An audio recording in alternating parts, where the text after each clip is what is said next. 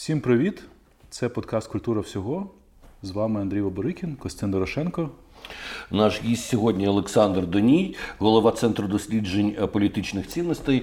Але яку посаду він не обіймав, все одно ми можемо говорити, що в новітній історії України це людина, яка дійсно зіграла певну роль в встановленні нашої державності і встановленні нашого нашого суспільства. А ми всі пам'ятаємо 90-й рік революцію на граніті, яка дійсно була серйозним поштовхом для того, аби Україна не підписала союзний договір з е, Росією. Росію свого часу, і для того, щоб е, Леонід Кравчук, який тоді ще не був президентом України, і і політична еліта, яка на той час е, існувала, побачила суспільство е, ну, більш живим і справжнім, ніж вони того хотіли би, напевно. А, а Олександр Доній створив таке дослідження, яке називається Трансформація української національної ідеї. Це і його думки, і в цій книгі в книзі викладені думки інших українських інтелектуалів. Е, постійно е, ця фраза е, десь звучить національна ідея. Є взагалі питання, чи чи потрібна обов'язково національна ідея в новітньому часі, якою мусить бути ця національна ідея. Я собі дозволю спочатку зацитувати невеличкий фрагмент, на мій погляд, надважливий. Досі українська національна ідея не була передбачена для щастя українців або українки. Українці мали українці мали боротися спочатку за мову і культуру, потім за державу. Держава в українській національній ідеї виглядала самоціллю, і досі носії е, попередніх етапів української національної ідеї, а вони серед нас, особливо серед творчої інтелігенції, вважають, що, наприклад, якщо всі українці спілкуватимуться українською, це й буде взірцем загальнонаціональної української мрії. Нам же потрібно навчитися думати не лише про загальнооб'єднавчі речі, а й про право на щастя. Ось така проста річ. Олесю, одразу питання, національна ідея. Наскільки вона потрібна в 21 столітті, і чи може бути зараз якась окрема національна ідея? Сама саме поняття нації з'являється за великою французькою революцією, яка дарує світові фразу свобода, рівність, братерство. Ось, будь ласка, вже і є ідея. Це ідея, яка донині існує як актуальна в Європейському Союзі. Потім доєднується до цієї всієї е, ситуації історія з появою держави Сполучені Штати Америки. Там до ці до цього ліберте, фратерніте, егаліте додається святість приватної власності. Ну і о, там підтримка конкуренції. На цих ідеях працюють найпотужніші сучасні сучасні держави Сполучені Штати Америки, Європейський Союз. Навіщо нам окрема українська ідея? Костянтина, окрім того, що ну, можна на ти, так? так? Окрім того, що ти людина розумна, ти ще е, людина достатньо епатажна е, от, і є культрегером. Тоді, Тому я почну не з е, дефініцій і розумних речей, а скажу, що це справа про алкоголізм про алкоголізм і бажання вилікуватись. Тобто, про що йде мова? Якщо алкоголік не визнає, що він алкоголік, і не захоче вилікувати, то його вилікувати неможливо. От Що б не робили? А, Якщо сам алкоголік не визнає, я алкоголік, не скаже, та, от, на чому зіждеться власне, ця концепція а, товариства анонімних алкоголіків, та, там, там в Америці, в інших країнах визнання, що ти алкоголік. Тоді є теоретична можливість для одужання. А Ми боїмося визнати свій алкоголізм. В даному випадку я алкоголізм, тут навіть це не утрирування, а порівняння. Це навіть не гіпербола, це порівняння. Ми повинні визнати, що у нас є внутрішні проблеми. Тобто Україна програє конкурентну боротьбу успішним народом, успішним державам. І е, постійно звинувачувати, що в цьому винуваті марсіани, тобто Російська імперія клята, да, потім клята СРСР. Там, е, Це у нас. Е, ну, е, Ляхи та євреї. Сорос. Е, ще не знаю, там хто, хтось там, е, то Голодомор, то ще. То, тобто є об'єктивні речі насправді нищення української нації. Та? Нищення української культури, але успішні нації вони теж мали проблеми. Ірландці проходили через Голодомор, фіни проходили через поразки в війнах і е, е, е, фактично відкраєння там третини майже території. Ізраїль проходив величезний термін бездержавності. Тобто говорити, що у нас найбільш болюча, е, болісна історія, ну це не дуже чесно. А в той же час, вже майже 30 років, а ми все далі і далі відстаємо від країн Центральної Європи. В чому ж проблема? Українців є дві відповіді. Ну, одна історична, тобто це 300 років е, Російської імперії, потім 70 років е, СРСР, не бажаючи визнати про роль українців в створенні і Російської імперії, і Польської, і Атаманської, і СРСР. А друга відповідь ну, винувата влада.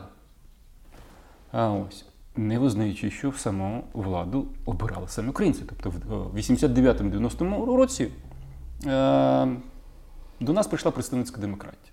Тобто Україн, українцям не присилають згори владу, як раніше там перших секретарів ЦК КПУ, яких призначали в Москві. Ні, українці самі обирають. Шість президентів було обрано самостійно українськими громадянами.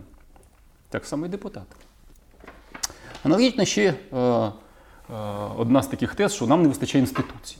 Ну і тому створюють там. От Захід каже, моголи ми моголи, добре, там, давайте там ще створимо е, черговий антикорупційний орган. Ну, створили. А я попереджав, що ні чорта з цього не вийде. Та? А от е, проблема не в інституціях.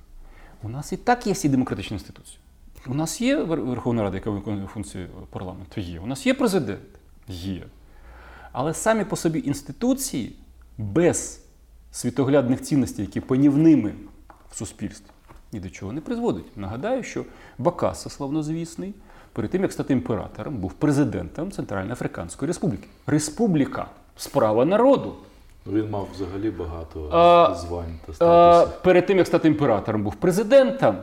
Тобто, от вам демократичні інституції, республіка і президент. Це не завадило йому е, нашпігувати свій холодильник чоловічим м'ясом, там, людським м'ясом верніше. Тобто, самі наявність інституцій, виявляється, не заперечує канібалізму, якщо канібалізм є прийнятний для суспільних цінностей. І от ми переходимо до цих суспільних цінностей, до алкоголізму, власне. Тобто, якщо ми нарешті визнаємо, що у нас є внутрішня проблема,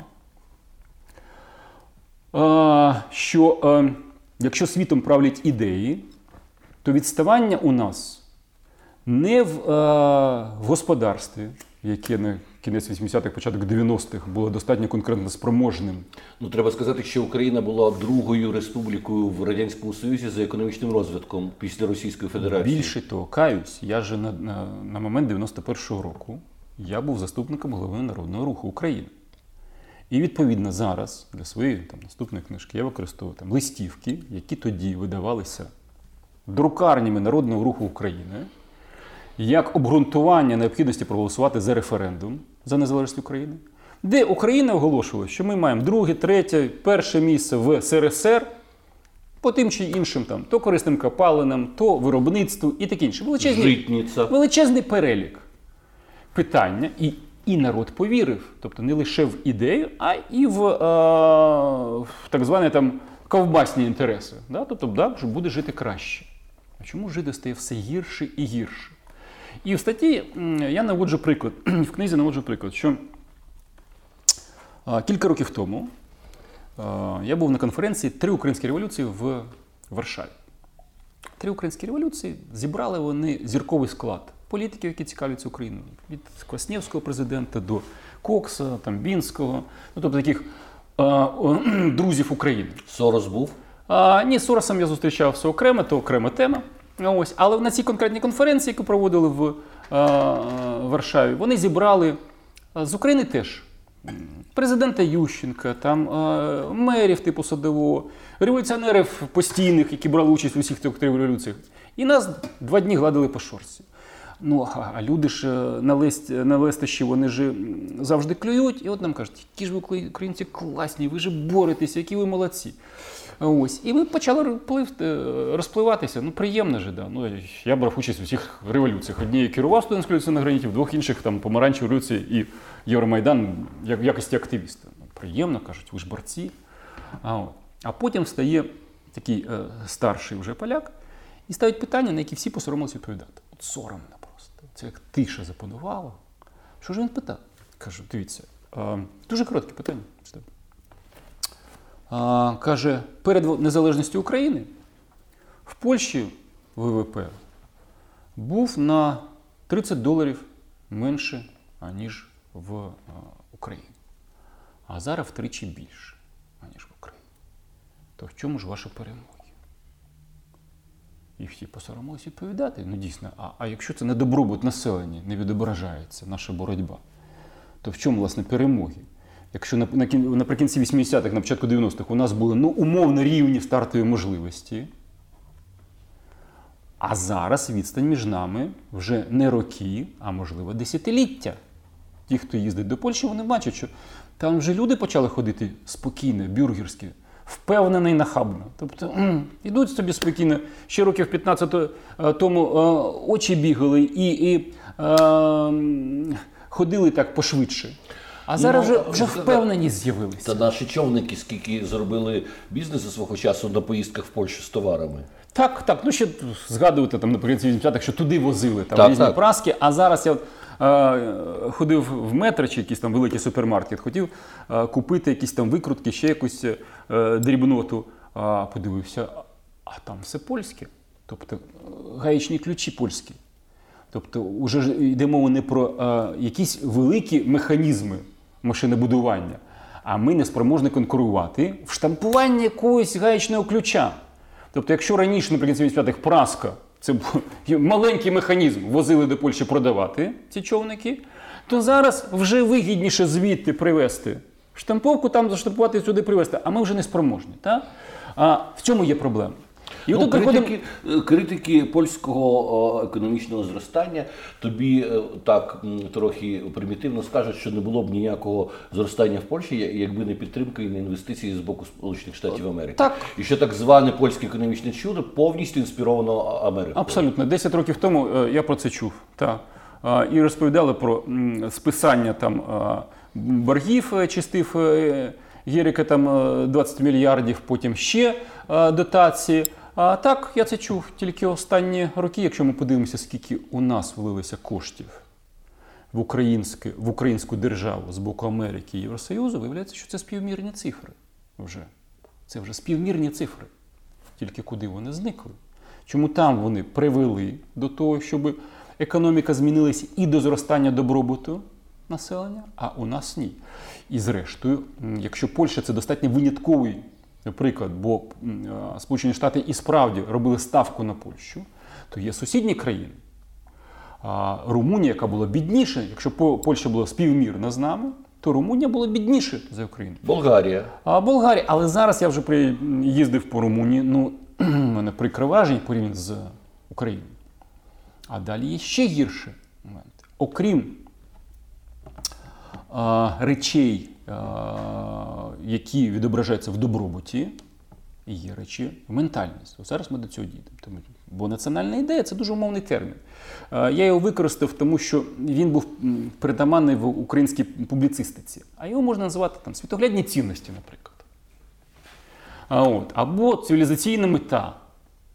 А, не так важливо, як назвати ці принципи. Питання, що, е, які панівні ідеї є у нації. Ну, нації розуміючи, якраз в е, французьку, французьку абсолютно так. розуміння, тобто всі громадяни України, незалежно від мови, політичних поглядів, релігії та інше. Ми всі, ми всі українці. Просто є сенс згадати, як з'являється саме поняття нація і чому це поняття політичне, тому що французька революція скасувала а, панівну католицьку церкву, провела секуляризацію і е, урівняла в правах людей всіх національностей. А найголовніше це було те, що дали громадянські права а, юдеям, які були позбавлені в католицькій в католицькій Франції. Отже, питання питання не тільки не лише в ідеях, а в тому, що людина незалежно дійсно від національності, від релігії, ставала е, членом е, тої чи іншої нації. Нас про це трошки забувають. І нас донині чомусь націю трактують з точки зору е, етнічного. А я взагалі не знаю, звідки береться така ідея. Ну, зрештою, імператором став не етнічний француз. А ось, а, а італієць етнічний. Ну, власне, корсиканець це Так. не є е, італієць. Да? Тобто, якби Корсика, там одна з е, різновидів італійської мови, тобто е, або діалект італійської, або самостійна мова по-різному трактують, але, але принаймні не французька, це точно. Так.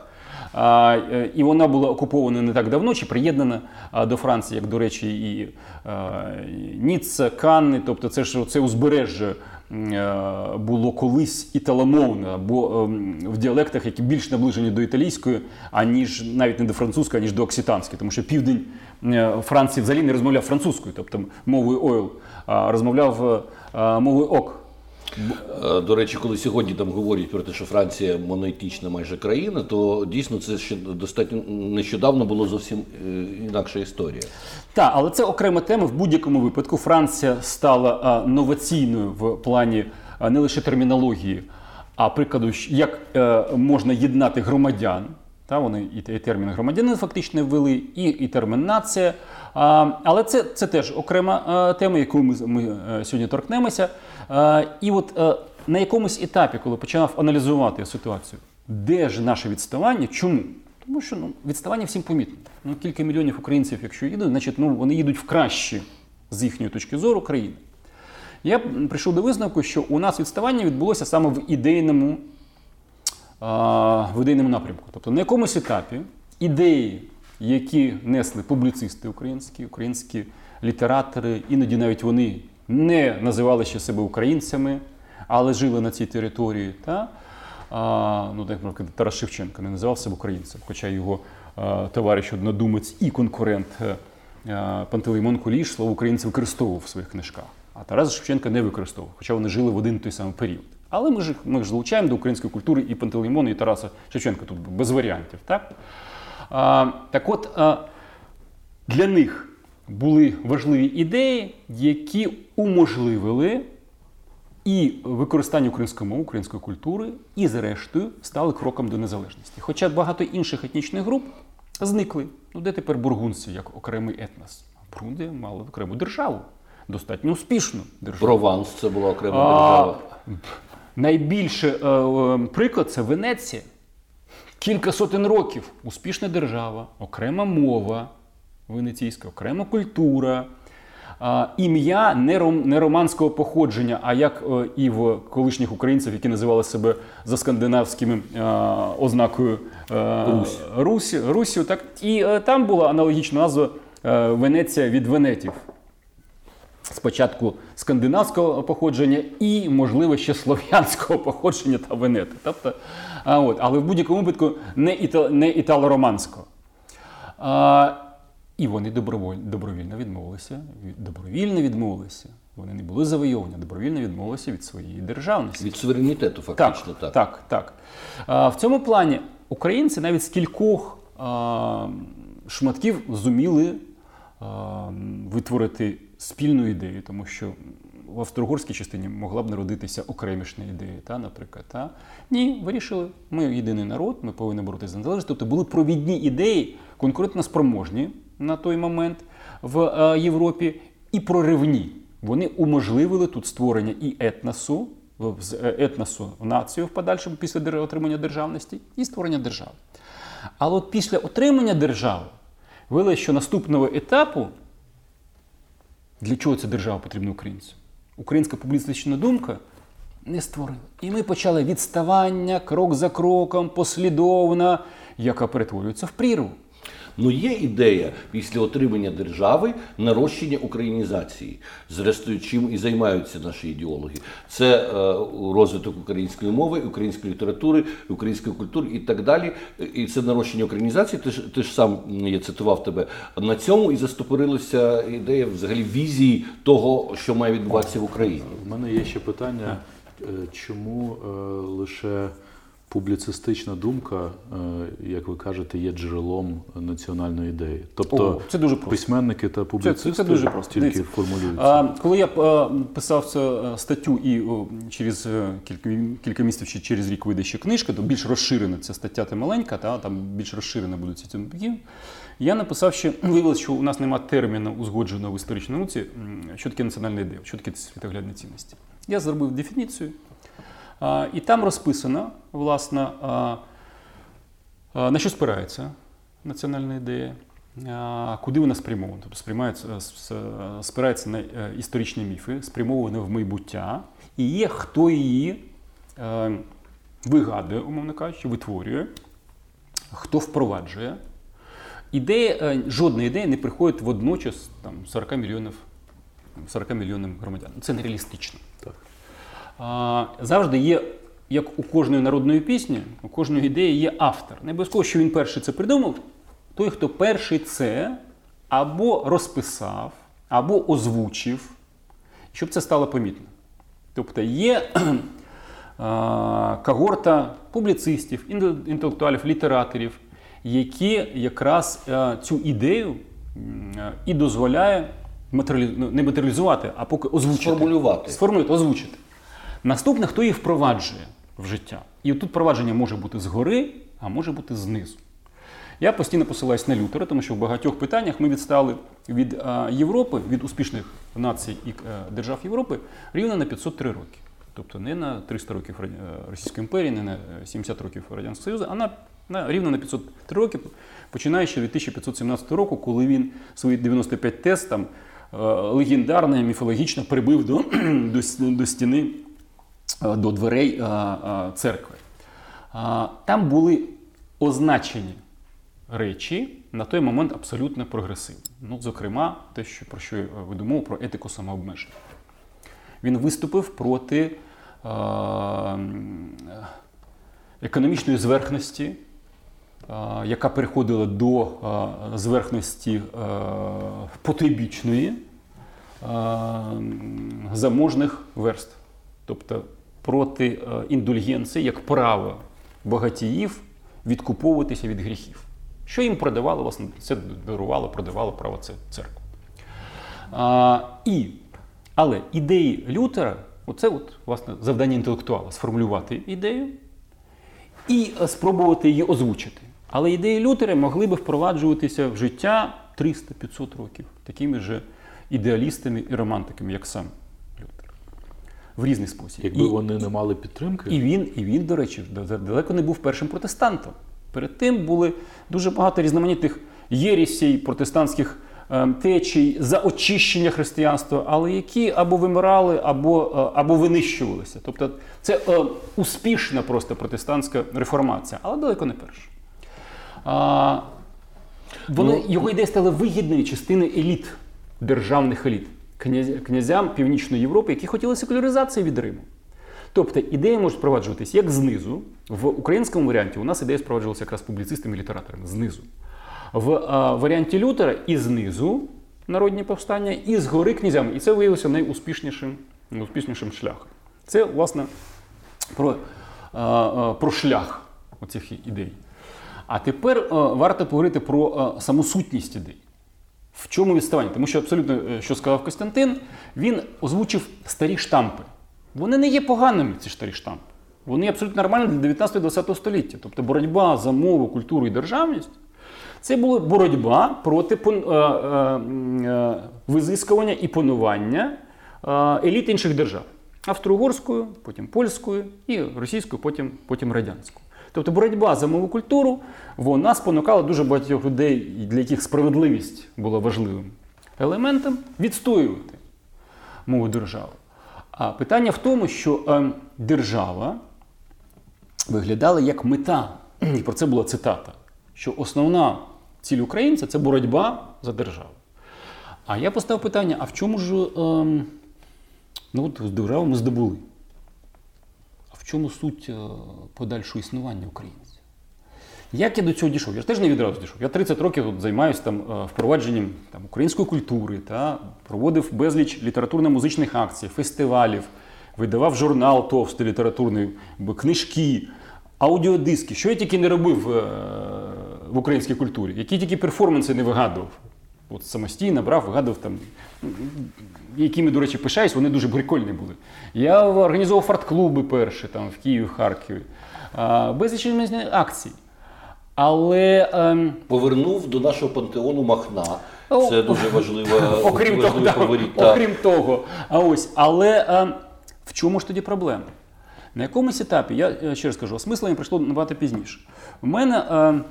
був дід, ну, у мене було два діди, та, але от дід який помер на початку 90-х, він, на відміну від мене, не боровся з незалежністю. Дід був фронтовим офіцером.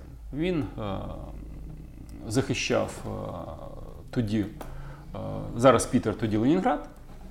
Там загинула у нього перша родина, його дружина, на честь якої названа моя мама і перша дочка. О, на, на честь дочки названа моя мама. Та? А ось перепрошую. Та? І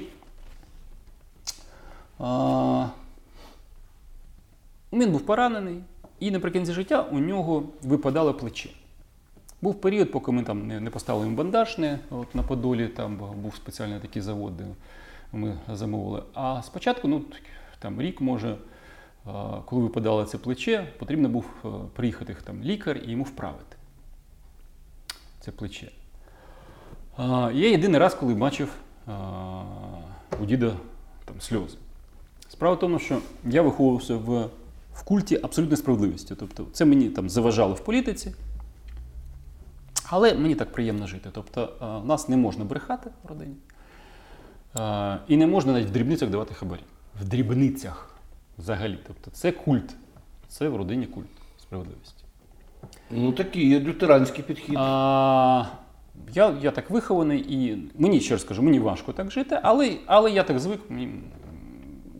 Мене вчили, що головне, щоб не було соромно дивитися собі в дзеркало зранку. Самому собі. А, от. А, В чому була проблема? Тобто а, я приходжу, а у діда сльози, що трапилось? Він подзвонив, ну у нього випало плече, він подзвонив в поліклініку. Це у нас на Батиєвій горі, там тепер здається, вона четверта, тоді сьома. А от, а, Приходить медбрат, падонок, і падонок. От, а, Бо він вимагав у діда хабар за те, щоб той, щоб йому вставити плече.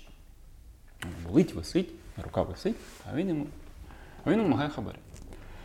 А, Я не пам'ятаю, скільки це коштувало, ну, якийсь там дріб'язок. А дід не може дати хабар. У нас не можна давати в родині хабарі. Взагалі, він не може через себе переступити. А я роками в цій історії думав, який подонок цей медбрат, конкретний медбрат, подонок. Поки не зрозумів свою зону відповідальності.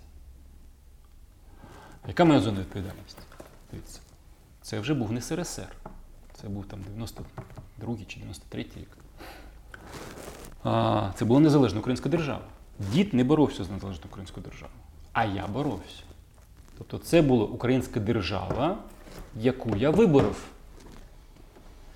В якій мій дід був нещасливим, а плакав.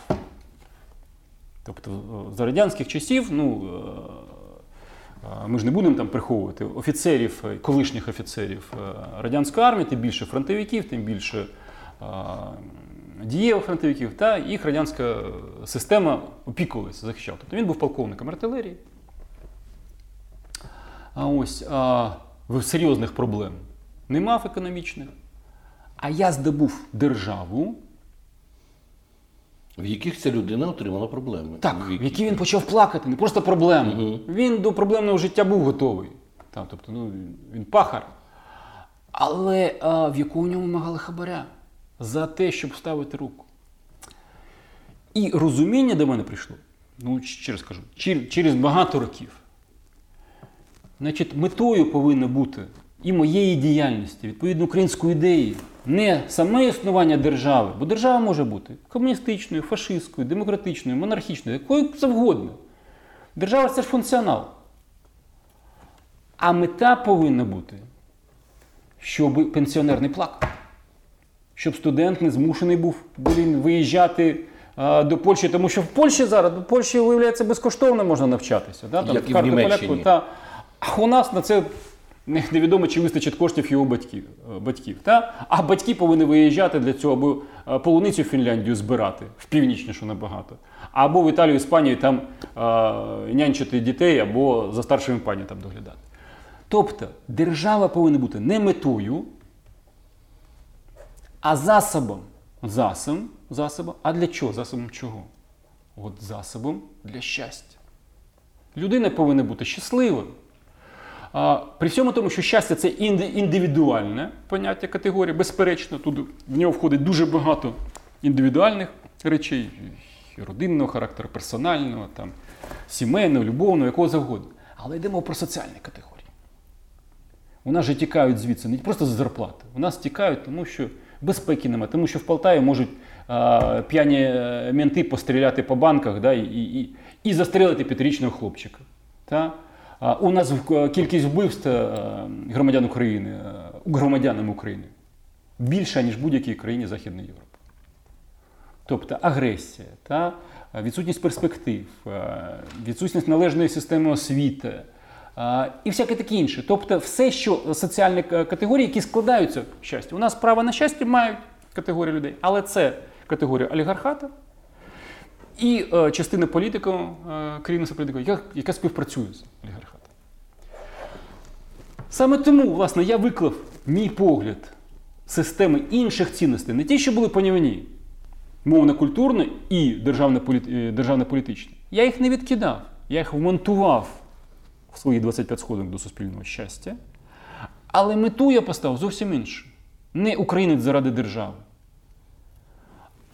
а, держава заради українського щастя громадянина. У нас, коли люди ставлять приклад, що в багатьох країнах Європи в День національних свят кожне, в кожному приватному будинку піднімають національний прапор. Трошки не розуміють, що цей прапор піднімають не з релігійної любові до батьківщини, не як якусь рефламу. А люди піднімають цей прапор, тому що цей прапор є символом їхніх прав, цінностей і гарантій, яка держава дає їм на на те, що будуть ці права і ці цінності реалізовані. І це дійсно абсолютно щире щира солідарність людини з державою, в якій вона живе, тому що у них спільні цінності. А у нас трошки інша історія. У нас постійно нам нам цими всіми ідеями, а коли перечіпляють до армії мови ще й віру, нам пропонують е, щось ірраціональне, і знову таки якийсь проєкт ставлення до держави і патріотизм е, середньовічний, абсолютно несучасний. Але цікаво, що сталося в 90-ті. Ось була ідея здобути державу. Що потім сталося на прикладі того ж е, руху? Я е, власне про це і написав. Що е, я проаналізував, які були періоди в становленні української ідеї. Розписав романтичний період, перший, другий оборонний, третій наступальний. Кожен з цих періодів він триває досі.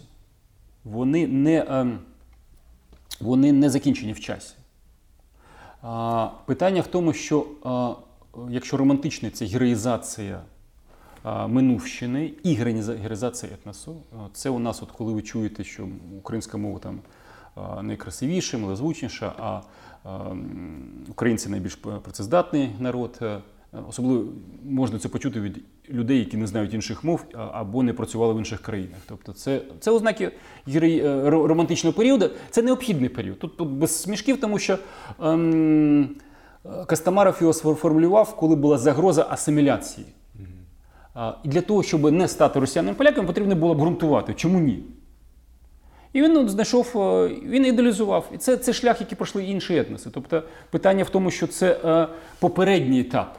Ну, проблема, що Україна загрузла на цьому етапі. Ми О. постійно говоримо про певну ексклюзивність. Ми проводимо кордон. Ми не росіяни, ми Абсолютно. не поляки, ми не румуни. А хто ми є? Ми про це не говоримо. Ми постійно від когось відстроїмося і, і, і ці кордони будуємо. І, Ну більше того, тобто наступний етап це був оборонний, це як захиститися. Да? Тобто, це вже зовсім такий ксенофобський, який там запропонував Міхновський. І я це теж цитую і показую його речі, які зараз ем, якщо розписати в якій-небудь київській або чернівецькій газеті, це призведе до етнічного розколу, етнічних проблем. Тобто це ксенофобія. Така відверта. Але це теж зрозуміло і теж притаманно було не лише українцям, тому що коли не було можливості ще здобуття держави, це система захисту, яку пропонував побудувати Міхновський. Вона ксенофобська, відверта, але це система захисту. Третє, це вже наступальне, коли вже прийшли до необхідності розуміння можливості виборення держави. Все. Це вже Декалухун, там здобуть українську державу, забув загінь боротьби за неї. Хлопці, які захищають зараз державу, вони виконують цей путь. Питання для чого держава? І виявилось, що тут української публіцистичної думки не просто там немає е, якоїсь е, єдиного розуміння. А взагалі воно не опрацьовано. Тобто для чого держава? Держава була фантомом, було метою. А а те, що держава це для чогось, для українця, для щастя українця, не було а, а, розписано. Відповідно, до чого ми прийшли, до якого розколу на останніх президентських виборах. Якщо це головні цінності, там, мова віра, да, тобто, а не є цінністю щастя для українця, то виявляється, можна вибачити будь-які е, речі, які в цінності не підпадають. Корупцію, мародерство. Їх же нема серед цінностей. Є ж тільки мова і держава. А значить, в мові, якщо крадуть українською мовою, це нормально. Якщо е, е, це робить державний чиновник, це нормально. І в цьому плані е, ми знову нічого не вигадали, тому що якщо дивитися, є безліч документів, що насправді казнократство було і в період першої української держави, там 18-20 років. І, ну, на жаль, безліч фактів, е, як поводилися себе і тодішні чиновники. Теж борці за мову. Мова це не є погано. Питання в тому, що окрім мови, повинен ще повинен е, цінностний ряд Ну так подивитися на, на ту історію, то ми побачимо, що е, гетьман Павло Скоропадський, який тоді ще не знав української мови, зробив для української державності набагато більше, ніж всі наші демократи, які чудово володіли тою мовою, створюючи інституції, принаймні. От, Костянтин, це, це, це теж один штампів. Я би по, посперечався щодо Скоропадського. Коментар зроби. А, а, прошу? Ну, зроби коментар. А, Скоропадський знищив українську державу, Українську республіку. Республіку. Республіку. Ну, а вона і була державою. Він заснував іншу державу, але таким чином він зробив кілька негативних речей. Та він, він заснував інституції, це правда. Так, він певні інституції живі і донині. Академія, Академія наук, наук та перетворена потім голова. там так. і так далі. Так. А, Але а, він поламав а, тенденцію до міжнаціональної злагоди, яка була перед тим яку робили, як зараз там кажуть, от, от, ліві, ультраліві, це погано. Ну, Центральна Рада була створена лівими, які усвідомлювали а, вагу національних меншин і необхідність їх залучення. В Центральній Раді ж були єврейські партії, польські партії, російські партії, большевики, які а, тоді вважалися російською партією, теж були членами Центральної Ради, поки вони не втекли до, до Харкова. А, Таким чином. Да, з ним було важко знаходити консенсус, важко було знаходити розуміння. Але таким чином влаштовувався міжнаціональний спокій. І погромів не було. А Скоропадський зробив що? Він, а, знищивши республіку, він, по-перше, показав приклад, ага, значить, українську владу можна нищити. А ліквідувавши інституції Центральної Ради, та він створив Українську Українську академію наук, а потім на якої базі Вернацький так і залишився. Він був запрошений ще Скоропадським, а потім залишився у червоних. Та? Ось керівником академії. Але ліквідувавши там, Генеральний секретаріат, зокрема там, єврейських справ, наприклад, та? він е, віддав питання етнічних меншин віддав радянській владі. Ну насправді погроми відновилися не за Скоропадського. Не за після Скоропадського, безперечно. Погроми відновилися за Петлюри. А, Після Скоропадського, безперечно. Але а, в боротьбі проти Скоропадського почали панувати вже не ідеї Центральної Ради, лівої Центральної Ради, а ідеї Міхновського. От яка біда. Ідеї Міхновського, з якими вже навіть той же Петлюра, проти, попри всі його антисемітські е, боротьбу з антисемітськими погромами. Він же видавав кілька е, резолюцій, прокламацій. Вона вже була недієва. Ця боротьба. Ідеї Міхновського вони запанували. Ідеї Міхновського це які? Його в варіанті Конституції було записано: міністром може бути українець од роду. Це дослівна цитата. Од роду. Там не не, не розшифровувалося, що це може це громадянин, да, але е, так як не розшифровувалось, то хтось сприймав, очевидно, що це етнічно.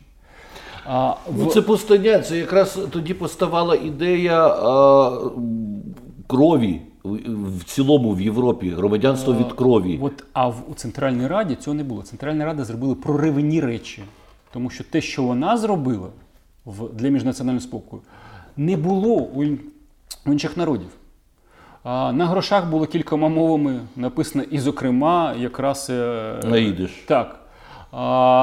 Спеціальне міністерство було створено. Тобто усвідомлювали, яка це є там, проблема, яка є необхідність міжнаціональної злагоди. А м, зараз ну, там, знаєте, що деяка частина там, ксенофобських публіцистів, там, особливо в інтернеті, вона ж вираховує, який там відсоток, наприклад, євреїв були в, в ЧК, в, в керівництві радянської влади.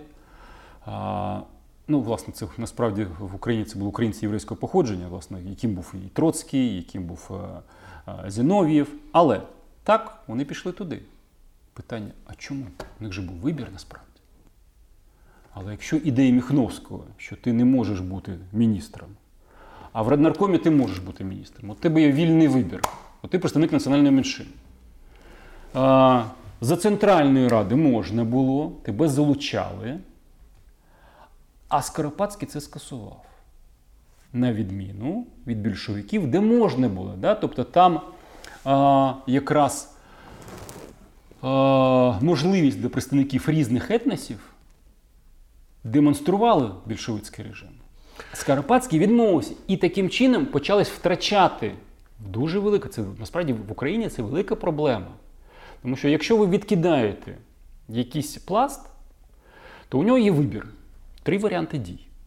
Три варіанти. Причому це стосується не лише етнічних меншин, от будь-що. Це потрібно всім нашим політикам усвідомити. Якщо ви відкидаєте якийсь пласт політичний, регіональний, мовний, релігійний, умовно кажучи, там, пригноблювати його, у нього є три варіанти дій.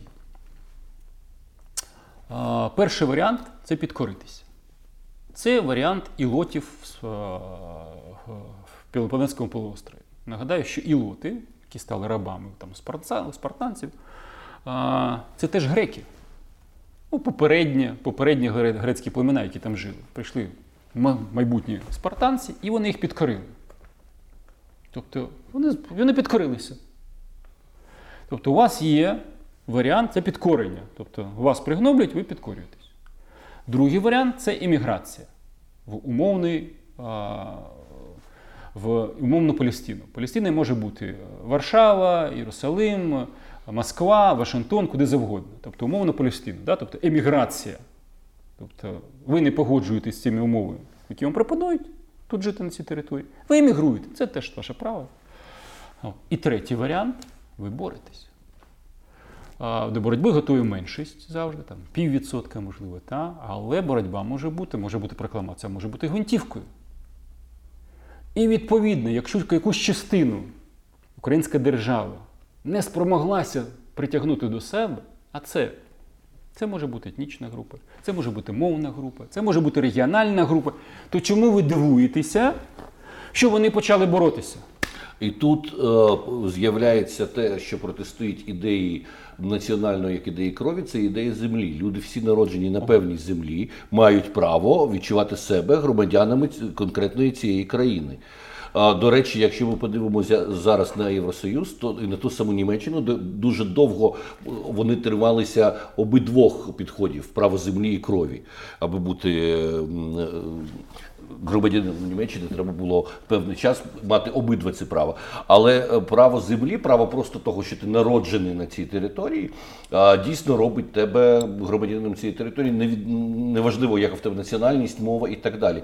Це саме відбувається в Америці. Кожна дитина, яка там народилася, вже є Трамп хоче відмінити. Хочу скасувати, але це абсолютно е, правильно Костянтин підняв, тому що це одна з тез, які є власне з 25 е, тез. Е, які я запускаю, е, яка звучить е, з збільшує, а не зменшує історичний пантеон. Йдемо не про героїчних постатей, власне, а взагалі про історичний пантеон. Бо раніше у нас панувала етнокультурна традиція. Ми брали український пантеон або ті, хто визнавався українцем, або ті, хто, на нашу думку, були етнічно українського походження. Ну, наприклад, Тарас Шевченко, який слово України використовував, слово українці ні. Да? Або Богдан Хмельницький. Ми ж безапеляційно ж беремо ж українську історію. Або, наприклад, Мазепу, або який князі... взагалі з походження жодної каплі української крові не мав. Або князі Русі, які ну, за походженням були скандинавського, потім вони мішалися з ким завгодно, там, з місцевими слав'янами, з половцями. Але ми їх беремо в етнічну історію. Так? А, Бо за якими ознаками? Ознака якась слов'янська мова, тобто там українська, протиукраїнська і православна. А потім долучили вже греко-католицька на якомусь етапі. Натомість у нас випадали з нашої історії дуже багато етнічних груп, релігійних груп, мовних груп. І лише зараз прийшло розуміння, що ми повинні їм збагачуватися. Дивіться, ми зараз сидимо Терещенківська 13. От це зараз записуємо цю розмову. Я в цей будинок ходив Видавництво Лаурус, ходив так. в дитинстві.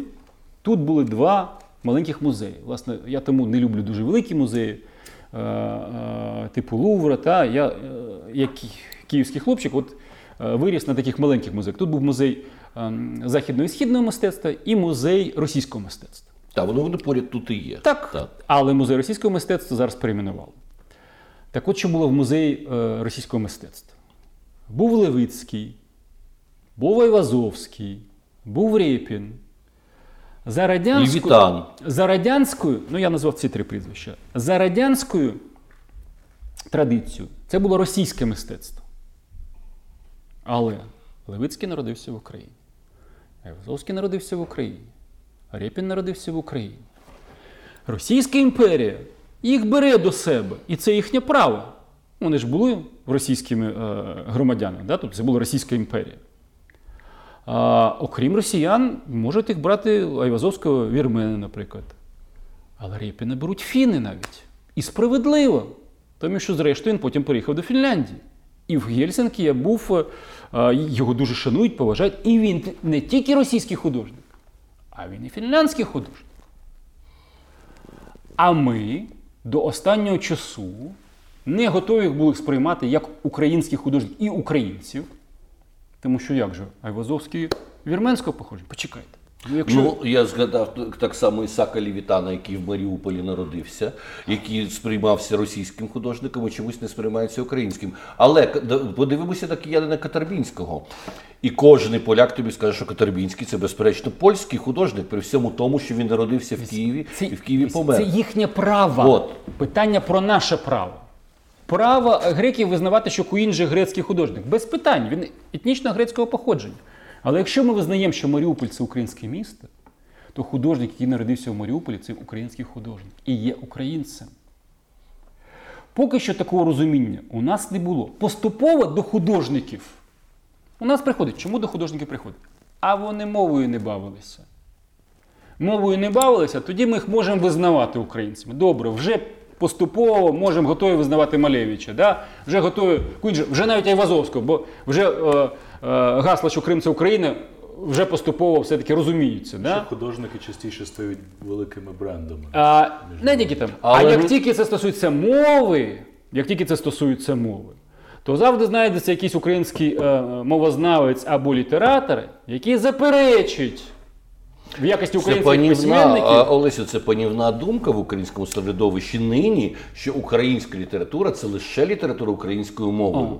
І якщо ми побачимо навіть ситуацію грантів, які дає е, інститут книги український на переклади українських письменників, то він дає гранти тільки на переклади з української, при всьому тому, що в Україні нині живуть чудові і відомі в світі російськомовні письменники, такі, наприклад, як Нікітін, якого вже перекладали французькою італійською і так далі. Але це панівне е, ставлення до питання в нашому культурному середовищі. Я, наприклад, в першій книзі, яка от вийшла про студентську люцію на граніті, я дав вірш е, Леоніда Вишеславського. Леонід Вишеславський написав вірш е, про студентську люцію на граніті, причому написав там в 91-му році, в 90-му році. Він був російськомовний поет, російськомовний поет. Це не значить, що він не український поет. Але Оця моя е, е, позиція і точка зору е, щодо літераторів, вона не знаходить часто розуміння навіть у тих, хто навіть ну, здавається просунуті люди. Коли я в одному середовищі сказав, що Булгаков це українець, на мене подивився величезними очима. Я кажу, почекайте, ну дивись, ну він же народився в Києві. Народився в Києві. Більше того, він був певний час навіть громадянином української держави, тому що за часів Можете почитати розпорядження Скоропадського про те, що всі, хто живе на Україні, є українськими громадянами. Він був е, це, навіть це, ходив, це, до речі, плюс Скоропадського. Навіть він доходив до е, до українського війська, та, тобто в різних там е, в різних інституціях, як лікари. А ось, тобто він був громадянином, а кожен громадянин це українець. Тобто знову повертаємося до французького розуміння, що таке нація. Кожен І громадянин... до американського розуміння, зрештою, Америка побудована на цьому підході. Кожен громадянин е, американець. Але... І до речі, е, важливо нагадати, така сама історія була в Німеччині, тому що Німеччина, при всьому тому німецька імперія, вона визнавала громадянство і і не визнавала розбіжності національних. Тому е, єврей Вальтер Ратенау робив єврейську робив німецьку імперію, багато інших людей. Тільки Гітлер позбавив не німців права е, бути громадянами Німеччини. І тому всі так здивувалися. От від Харкова, да, Німеччина досі Гітлера е, австрійця, до речі, так, навіть не німці від Харкова. Так от повертаємось до цієї. Коли ми тоді Закір каже, ну він же українофоб. Я кажу, так. Але це не означає, що він не українець. Тобто, це як з евтаназією. Людина має право на евтаназію, і вона може мати право на самозаперечення на сам, на, на самовідмову, притул до відмови від життя. Та він не визнавав себе, не визнавався українцем, він був монархістом російським. Так, але безліч українців. Якщо ви думаєте, що українці тільки мріяли про боротьбу за незалежність, я вам скажу, що українці брали участь в великоросійському проєкті, в великопольському проєкті, в великоавстро-угорському проєкті, в великоавстрійському, в великоотоманському проєкті, навіть в великошведському проєкті. В багатьох проєктах вони брали в радянському проєкті. І досягали, до речі, в цих проєктах дуже часто великих вершин. І Панівного становища. А, так. а, ну, Якщо вже брати Брежнєва, то найдовше керував СРСР саме українець. Або так? канцлера Безбородька в Російській імперії. Так, ну безліч і Терещенки, хто там завгодно та, там був. І в цьому плані а, ну, показовим є Руська Трійця. Руська Трійця, нагадаю, це а, трійка а, українських ідеологів і культ, культрейгерів, які видали фактично у Львові тоді перший а, українською мовою альманах Русалка Дістровая. Але чим завершили? Вагілевич, Шашкевич і Головацький. Українофілем залишився лише Шашкевич, який помер дуже рано, молодим. Вагілевич став полонофілом, а Головацький дуже причесаним, прилизаним москвафілом. Ну це ж не наче вони не українці. Да, інша політична орієнтація, можливо, навіть інше самовизнання. Тобто люди мають право на е, множинність. Е, ідентифікації. Ще один приклад важливий. Ми дуже часто ставимо собі за приклад, перепрошую за тавтологію, державу Ізраїль. Так от у державі, Ізраїль є певна частка населення, яка не визнає факту існування держави Ізраїль це е, представники релігійної е, релігійного напрямку, які вважають, що Ізраїль може постати тільки коли прийде Мошах. Мошах не прийшов, значить Ізраїль не має права на існування, і це все єрість. Ці релігійні люди не визнають держави Ізраїль, залишаючись громадянами держави Ізраїль, і держава Ізраїль створює для них всі умови. І ніхто їх не засилає в якісь гулаги і так далі. Але потрібно поставити, для чого це ми робимо, для чого ми говоримо. Ми не говоримо це не для розмивання української ідентичності, тим більше не для роздержавлення. А навпаки, мета посилення. В чому є посилення? А, Кожна велика нація вона намагається увібрати якомога більше культурних діячів. Ну, Айвазовський, грубо він ж і не росіянин, та? Народився ж, він ж і вірменського походження, але Російська ж імперія навіть не замислилась казати, що він тільки вірменський художник. Вона ж його вбирає. Не тільки російська, Османська імперія замовляла величезну кількість картин Айвазовському. Османський султан його запрошував до себе і вважав ще й гарним османським митцем Бачите? свого часу. Після погробу Вірменського Айвазовський викинув у море всі нагороди, які йому прислав османський султан. Але він мав ці нагороди як придворник битець османського султану. Я же копаю в, е, е, в цьому плані в питання єдності, територіальної єдності України. Тому що, ну дивіться, ми е, е, повстання Хмельницького ми визнаємо частину української історії, а повстання Булавіна ні. Визнаємо частину російської історії. А, Бо Булавін з донських козаків. Але я нагадаю, де він народився. Він народився на Луганщині. Якщо ми хочемо, щоб Луганщина була українською територією, то все, що відбувалося, ще що всі, хто народилися там, це частина нашої історії. Навіть якщо вони Боролися один з одним. Ну і що? Махно боровся з Центральною Радою і Скоропадським. Так вибачте, з Скоропадським і Петлюра боровся. Та? А Петлюра, а Скарпатський взагалі знищив Українську Республіку. Ми повинні всім знайти місце українського патеоні. Це не значить, що ми всі повинні оголошувати героїв. Вони персонально для нас хтось може бути антигероєм. Що робити? Булгаков може бути антигероєм. А що Це робити? і право людей так. не любити його. Добре, що робити з тими, хто створював українську радянську державність з столицею у Харкові, а, усіх цих косіорів а, і, і так далі? О, це це щодо права на самозаперечення. Чи, чи, чи ми можемо називати їх як зараз? Це робиться окупантами.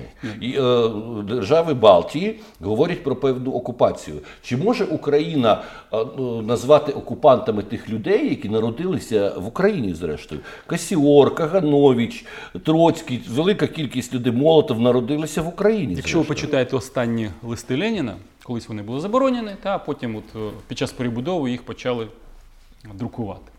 І він там наговорив, здається, вже Крупський наговорив там короткі характеристики на кількох членів політбюро. Так, троє з шести були українці: П'ятаков, та, Зінов'єв і Троцький. Тобто половина з тих, кого говорив, та вони були іншого етнічного походження, бо у нас значить, починають з іншим етнічним походженням. Але ж ми визнаємо, що Гройсман це українець, та, хоча він єврейського походження. Та. А Визнаємо нарешті. Ну а чому не ми соромимося визнавати, що Троцький, Зіновів і П'ятаков українці? Це не заперечує того факту, що вони нищителі української держави. Вони її зневажали, вони її не любили, вони були ворогами української державності. Як дуже багато могло бути людей, ну, наприклад, Герострат, ну його ж не оголошують там е, французом. Е, ось. Хоча зрозуміло, що не шанують, тому що існує легенда, що він буцім е, що там, храм Артеміди спалив. Хоча там це теж питання дуже е, неоднозначне, тому що якщо почитати, під час яких тортур він в цьому зізнався, чи це не було самообмова. Та? Тобто там він там на, на, дибі щось на таке. Він зізнавався. А от. Але його ж не оголошують з персом обох найбільш відомих діячів українського націоналізму Коновальця і Бандеру вбили українці. Да, За наводкою Москви, за прямим вказівкою Москви.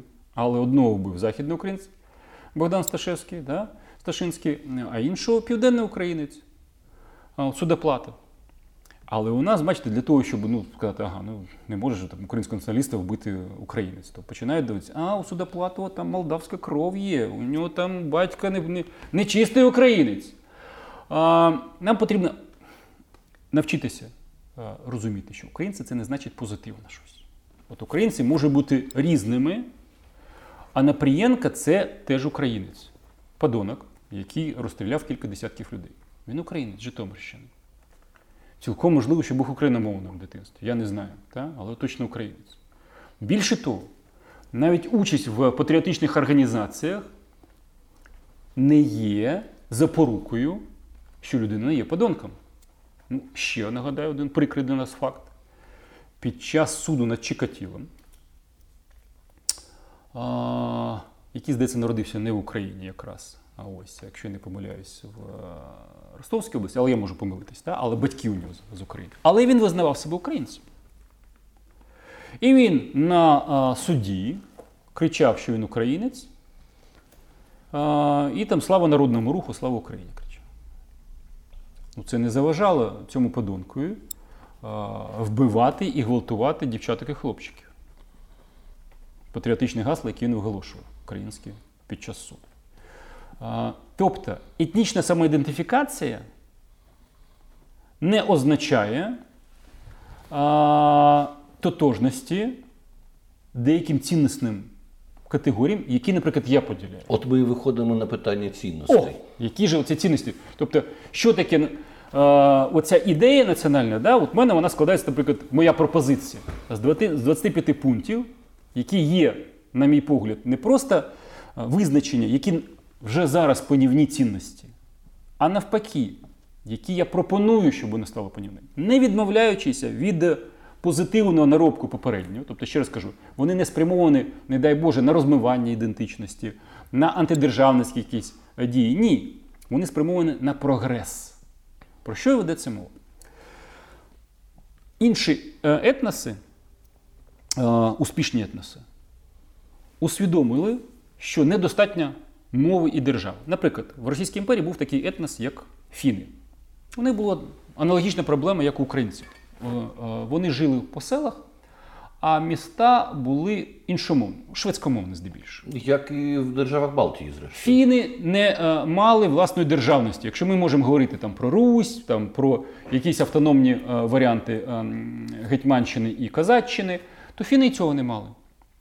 Е, перші фінофіли чи фінофони, о, тобто е, е, любителі фінської культури. І спрямування мрійники про державу не знали навіть часто фінської мови перший гімн, фінський національний гімн був написаний шведською мовою. Тобто людина не знала фінської мови. Але написав, він був патріотом, написав шведською мовою. Ну, як міг. Ну, Зрештою, от, якщо зараз послухати там пісні е, Іра, вони теж англійською мовою. Але усвідомивши, що вони не можуть фіни вибороти лише в збройний спосіб незалежність, що вони зробили? Вони зробили ставку ще на кілька е, речей. Вони в е, своїй світоглядній цінності, в національну ідею увібрали кілька речей, які нам на той момент були непритаманні. Зокрема, освіту. Так, це прийшло не просто так, а через реформаційні лютеранські ідеї, безперечно. Але таким чином, вони, увібравши національну ідею освіту, що вони зробили? На 1917 рік грамотними були 95% фінів. Хоча фіни жили по хуторах. І це при тому, що в Російській імперії в самій десь 13% всього були грамотними на всю а, імперію. А в Україні було 25% українців, тому що у нас національна ідея була мова і держава, а вони вже зробили освіту. Зараз а, є популярною фінською освіта, кажуть, що вона проривна. Так от, от вони не зараз звернули це увагу, а ще на початку ХХ століття, якщо не наприкінці 19-го. Аналогічно частиною своєї національної ідеї вони е, взяли збереження природи. А ми досі не усвідомили, що це повинно бути теж світоглядною цінністю, теж частиною національної ідеї. Я постійно наводжу приклад Словаччини. Я кілька років тому відпочивав в Закарпатті і поїхав з приятелями е, через кордон з Словаччини покупатись на озері.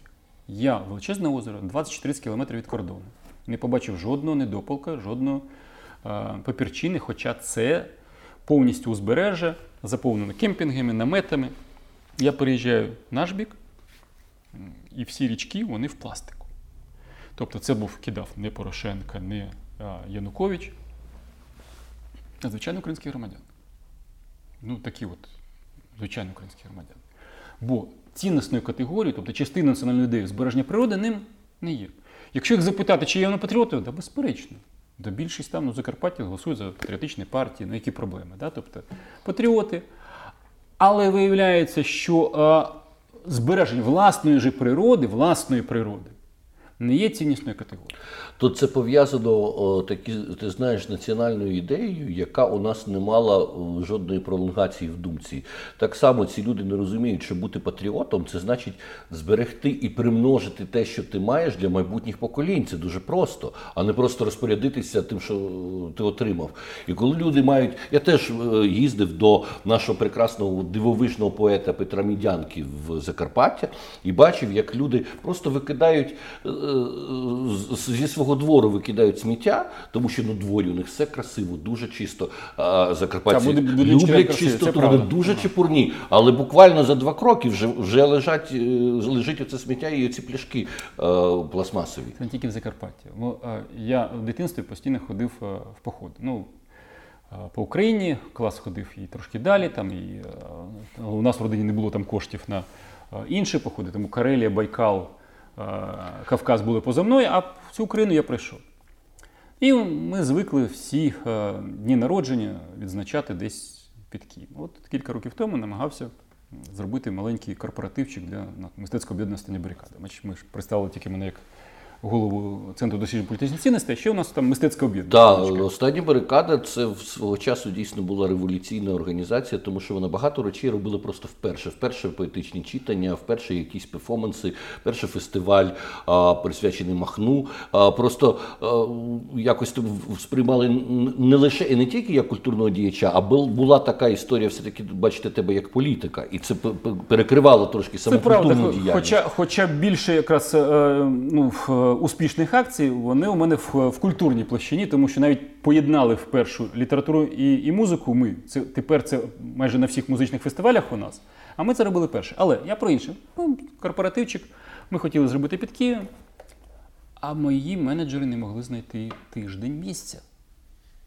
Ну, Я був здивований, я плюнув, думаю, ну, не обманюють же, всі ж друзі, ну як же так? Я поїхав сам, зрештою. Ми об'їжджаємо місця, і, і я справді не можу знайти місце. При тому, що я під Києвом дуже багато там ходив, походив, а все загажене. І ми для. Тобто не лише Закарпаття, мій рідний Київ. І ми для того, щоб зробити корпоратив в лісі, ми були змушені виїхати в суботу, в суботник спочатку зробити, прибрати кимось загажений, якимось загажену ділянку, для того, щоб наступний день зробити там корпоратив. А у нас було прийнято, тобто ми скільки ходили походи, після себе ми нічого не залишаємо. Що можемо там, там папір щось палимо, що не можемо, ми забираємо з собою. І щось там зовсім таке жахливе там то то закопуємо. Да? Тобто, Але що після нас не повинно залишатися. Ну, це про солідарність. Це просто а, про солідарність іде е, мова. А, Виявляється, що таких здається дрібних ну, світоглядних речей ми зараз не прописуємо як частина нашого світогляду, частина національної ідеї. Тому я взяв на себе, наважився, взяв на себе сміливість прописати. Там дуже банальні речі іноді здаються. А Я їх пояснюю, е, чому вони повинні стати на рівних з мовою, культурою, частиною національної ідеї. Таких речей назбиралось 25, починаючи від критичного мислення, завершуючи е, і завершуючи правом на щастя. Мета, ще раз кажу, мета це є позитивні зрушення. От, ну, Повертаємось на кінець нашої розмови про алкоголізм. Бо якщо ми не усвідомимо, що щось не так з нами, що щось проблемно, тобто ми проблемні, то ми і не зможемо змінитися. Бо інакше будуть постійно ганити президентів, депутатів. А у мене там один е, пункт і цього стосується, наприклад. Вчись обирати. Вчись обирати. Ніхто президентів і депутатів тобі не скидає згори. Ти їх обираєш, зрештою, ти один залишаєшся в виборчій дільниці. Ти можеш скільки завгодно розповідати про маніпуляції, медіа, про великі гроші. Фігня. Чому ти не домовився з сусідами, не домовився з друзями? Ага, ревнощі, заздрісті завадила. Ага, цьому пункту інші е, е проблеми при, е, присвячений пункт вчись системності. Іноді питають, а де в цих 25 пунктах про державу? Кажу, оце набагато глибше. Бо держава це одна з систем. Вміння будувати структури це теж системність. Громадянське суспільство це теж системність. Наводжу приклад з Майдану. Щось на кшталт об'єднання позапарламентських всіх структур я пропонував ще, будучи е, там в політиці. Але під час Майдану я пропонував безпосередньо Раду Майдану. Я казав, що як і треба зібрати. Треба для самоорганізації. Від кожного намету по, по два делегата. Чому по два? Для того, щоб не було знов-таки навіть зациклені тут одноосібності. І, до речі, студентська революція на Органіті у нас не було одноосібного лідера, у нас було троє. Ми абсолютно як домовилися спочатку, три співголови. А ось, Тобто не було. Але це була формалізована структура, де чітко відомо е, було, що тільки студенти керують, і ніхто, ні депутати, ні якісь, ні керівництво руху, ніхто не мав права і можливості навіть там щось вказати, а навіть попросити. То ми всіх слухали, але ми робили абсолютно самостійно. Так от тут а, не спромоглися на Майдані ми зробити раду Майдана від Майдану. Чому? Ревнощі, заздрощі. Ах, як же ми серед себе оберемо керівника, рівно буде мій мій дружбан е, Ваня, коли я можу бути. Да? Як же так? А чим це він краще за мене? А якщо не спроможні самоорганізуватись, тоді з'явився там Турчина від інших партій і перстом вказав, кого в Раду Майдану ввести. А тепер а, в книгах, в публіцистиці пишуть, ах, на Майдані це було одне, а а от це на Майдані це було інше. Чекайте. А чому? А хто вам винен? А чому у нас, наприклад, під час студентської революції на граніті, у нас повністю керівництво організації від А до Я було лише студентські активісти. І ніхто, ніякий депутат не міг не міг туди встромитися. Ніяк. Чому? Сама організація. А, а цьому треба вчитися. Це не є щось надскладне, але треба поставити завдання. Тобто є, це системність. І це теж повинно бути однією складовою цих. І я теж розписав це одним з 25 пунктів. Це те, що не вистачає українцям. Кожен індивідуально, начебто, добрий хлопець, да, а разом не можуть не можуть зібратися, тому що ревнощі, заздрощі, безкультур'я і не дозволяють об'єднатися. Звичайно, будуть приходити варяги, а ось більш грошовити олігархи, потім будуть сидіти, облизувати лікті. А чому ж нам олігархи е, постійно правлять, чому вони нам е, нам все роблять? Чекайте, а чому ви не спроможні? Е, звідки Алкоголізм? Звідки повинен бути запит на ці на, на те, що ви описали? Бо на початку нашої розмови ви сказали, що ідею можливо підтримати зверху або знизу, як Лютера, але з того, з що ви... співпало, нібито то все так. Так, а в нас Е, з того, що ви описуєте, не співпадає, не співпадає ні зверху, ні знизу. Абсолютно, так. Ніхто ж підсрутиному не буде привчати бути щасливим. Е, як ти пропонуєш, слава Богу, з іншого боку, ті речі, які ти говориш, я я готовий аплодувати кожному твоєму пункту. Андрій, можливо, теж, але можливо, ми маргінальні О, серед населення України. Ну, Неможливо, а ну, швидше за. Швидше за все. Абсолютно правильно.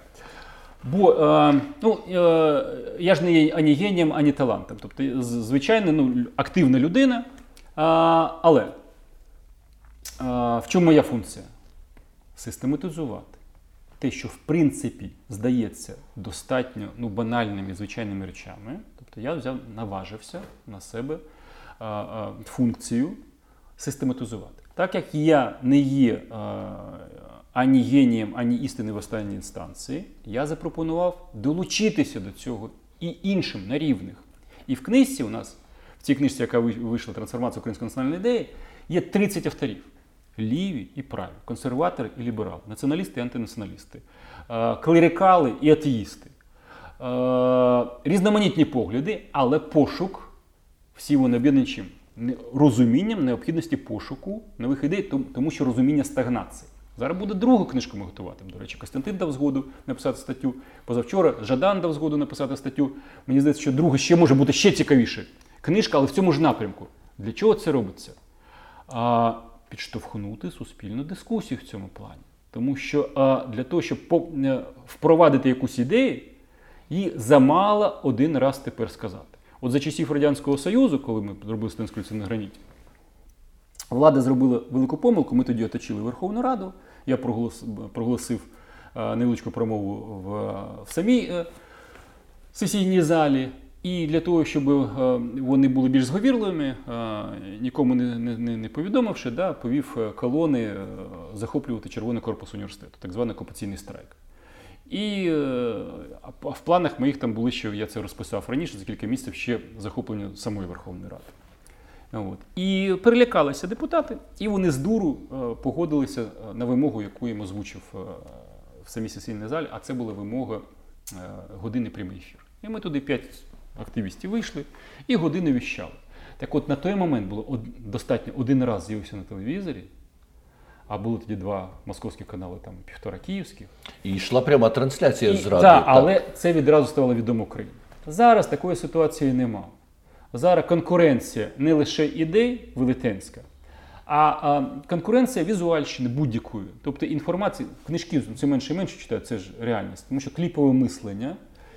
І для того, щоб ідеї, які, на мій погляд, на погляд однодумців, є прогресивні і необхідні для України, для того, щоб їх впроваджувати, потрібні механізми. Механізми, зокрема, одним з механізмів, які я вбачаю, це співпраця цього інтелектуального кластеру. Це не так багато людей. Але подолати внутрішні ревнощі і заздрощі, усвідомити, що кожен може посилити сам себе співпрацю з іншим, почати тягнути один одного за вухо і спільні ідеї. І таким чином, якщо ми не можемо на цей момент реформацію, світоглядну реформацію провести згори, поки що нема умовних тих князів, які зрозуміли ідеї Лютера, то можна вже пробувати і потрібно намагатися цю реформацію проводити знизу. Знизу це оцим інтелектуальним кластером. Зараз завдання, яке поставив сам перед собою, це єднання, співпраця і е, спільна дія. Е, і у нас тут іде, буде йти, абсолютно певен, е, ідейне взаємозбагачення. Тобто ми будемо один одного ж підштовхуємо до, зараз до рефлексії, до мислення в цьому напрямку, е, до посилення тих ідей. І в спільному плані вони можуть починати давати паростки в Україні.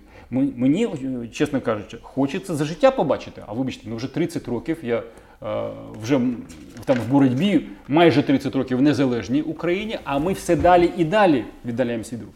В першу чергу світоглядна.